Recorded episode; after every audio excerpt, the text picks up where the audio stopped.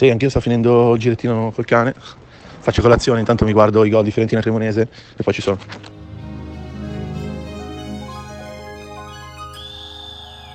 Diego. Sosa,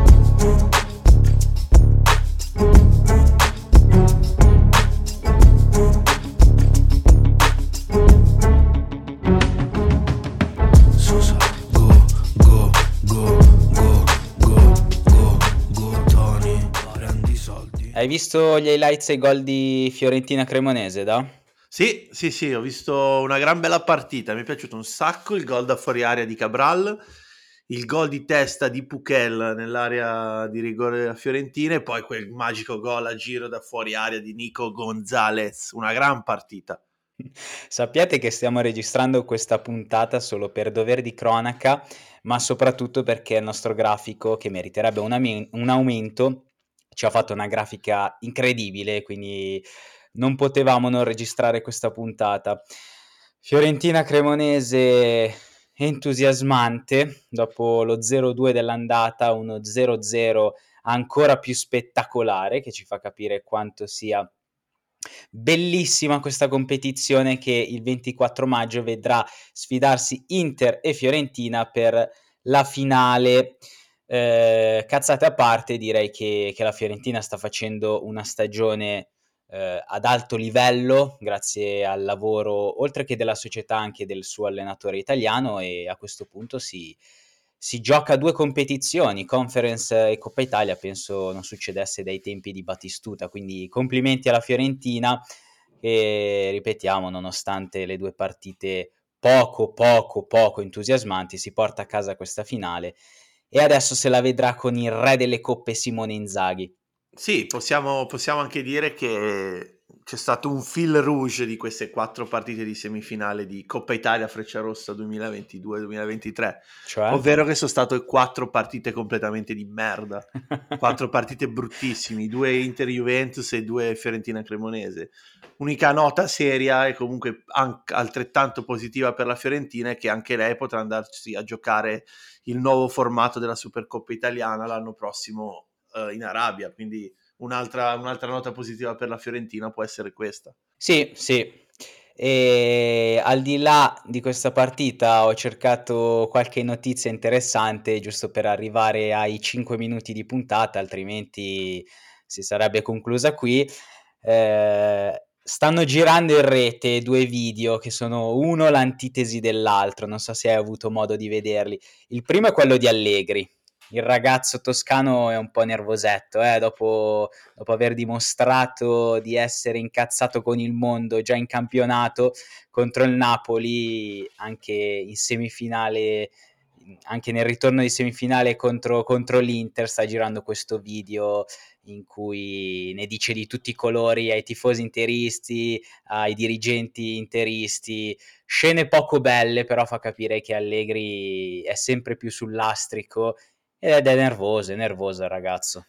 Eh, gli, rode, gli roderà un po' il culo perché sta facendo comunque una bella stagione di merda anche quest'anno. Secondo me pa- bisogna partire dal fatto che lui non sarebbe mai voluto ritornare alla Juventus e sta venendo tutto fuori col tempo. La, il nervosismo contro il Napoli, il rodimento massimo che il Napoli gli stia vincendo, gli ha vinto in, ca- ha vinto in campionato all'ultimo minuto e grazie a questa vittoria ha messo il, probabilmente il tassello finale per il campionato e poi lo scontro sempre contro la scerrima rivale Inter che per una volta dopo 88 anni in semifinale è riuscita a passare sulla Juventus e, e bisogna dire che l'Inter è brutto, l'Inter arriva a sesto, noi siamo più forti di voi, però caro Max, caro Max, attenzione, ci sono ancora sentenze, quindi magari noi arriveremo sesti, l'Inter arriverà sesto e il Napoli vincerà il campionato, ma voi è difficile che giochiate la Serie A l'anno prossimo. Già, già, già, già, dall'altra parte invece un video un po' più bello, quello di Antetokounmpo, quindi dall'America, direttamente dall'NBA.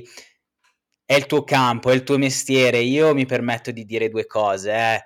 La prima, caro Antetokounmpo, bellissime parole, strappalacrime, tutto quello che vogliamo, ma sono parole già sentite e risentite, non è che sia arrivato il grande Platone a insegnarci la vita e lo sport, sono parole che già riecheggiano nelle nostre orecchie da tempo. Eh?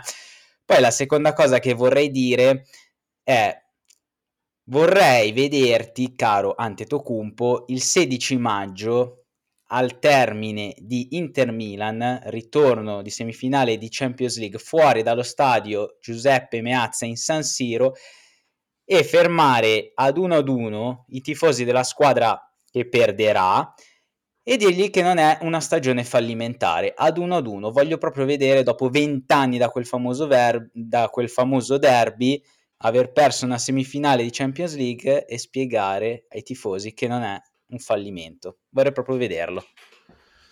Sì, io anch'io vorrei dire due cose, visto che comunque l'NBA mi piace e mi ritengo un grande esperto. Intanto, caro Gianni, scambia nome perché hai rotto il cazzo, è troppo difficile. Mettiti un nome americano, che ne so, Jenny Sentis, qualcosa di più facile. Seconda cosa, tutto bello, tutto bello discorso, un po', un po' moralista, un po' falso moralista, perché comunque eri la squadra probabilmente pronosticata come vincitrice di quest'anno, sei uscita al primo turno dei playoff contro la testa di serie numero 8 a est, quindi doveva essere una serie scontata, vinta 4-0 da, dalla tua Milwaukee. E poi terza cosa, io su quello che dici tu, secondo me l'unica cosa che potrebbe salvare il caro greco dal 16 maggio se si dovesse mettere fuori dallo stadio San Siro dopo la semifinale è che lui è alto 2,13 m pesa 120 kg, è largo 4 ante di un armadio alto 2 metri, quindi l'unica cosa che lo può salvare è la sua stazza, perché fai il discorso così davanti agli ultra milanisti, agli ultra interisti appena usciti dalla, dalla, Champions League contro gli acerrimi rivali e probabilmente non ne esci vivo, quindi sì, bello discorso, però bisogna contestualizzarlo e poi l'abbiamo sentito, risentito, Michael Jordan di qua, Michael Jordan di là, dai. E invece sulla scia di Fiorentina Cremonese, sulla scia dell'entusiasmo che ci ha ancora lasciato Fiorentina e Cremonese, stasera Lecce Udinese e Spezia Monza. Uh-huh! Gran belle partite. Se posso dare un consiglio a tutti, andatevi a giocare un bel under 0,5 perché sono altri 2 0-0 ricchi di emozioni. Belle, belle. Si apre così la 32esima giornata di campionato che in attesa del grande evento che sarà il Monday Night, ovvero il grigliatone del Tuco Correa durante la, la festa dei lavoratori, perché a lui lavoratore di certo non è.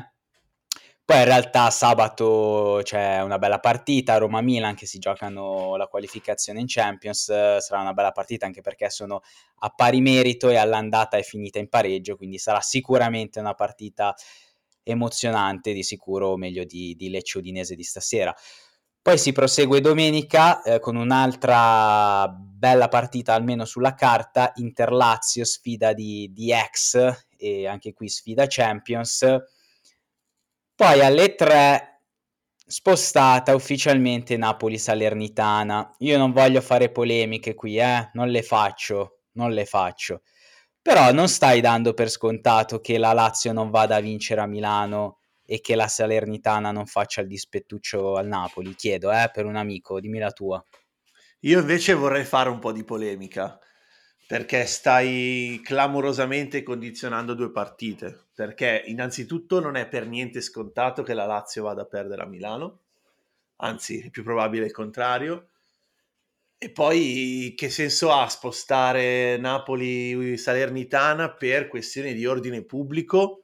Cioè tu metti nella stessa frase la città di Napoli e, la, e, le parole ordine pubblico. Secondo me è una cosa insensata perché non ci sarà mai ordine pubblico nel momento in cui il Napoli vincerà uno scudetto dopo 33 anni. Volevo fare il boss, ma quale rap? Orologi d'oro con i soldi della trap. Volevo fare il narcos, ma quale gang? Dico cose crude mentre mangio crudité. Volevo fare il boss, ma quale rap?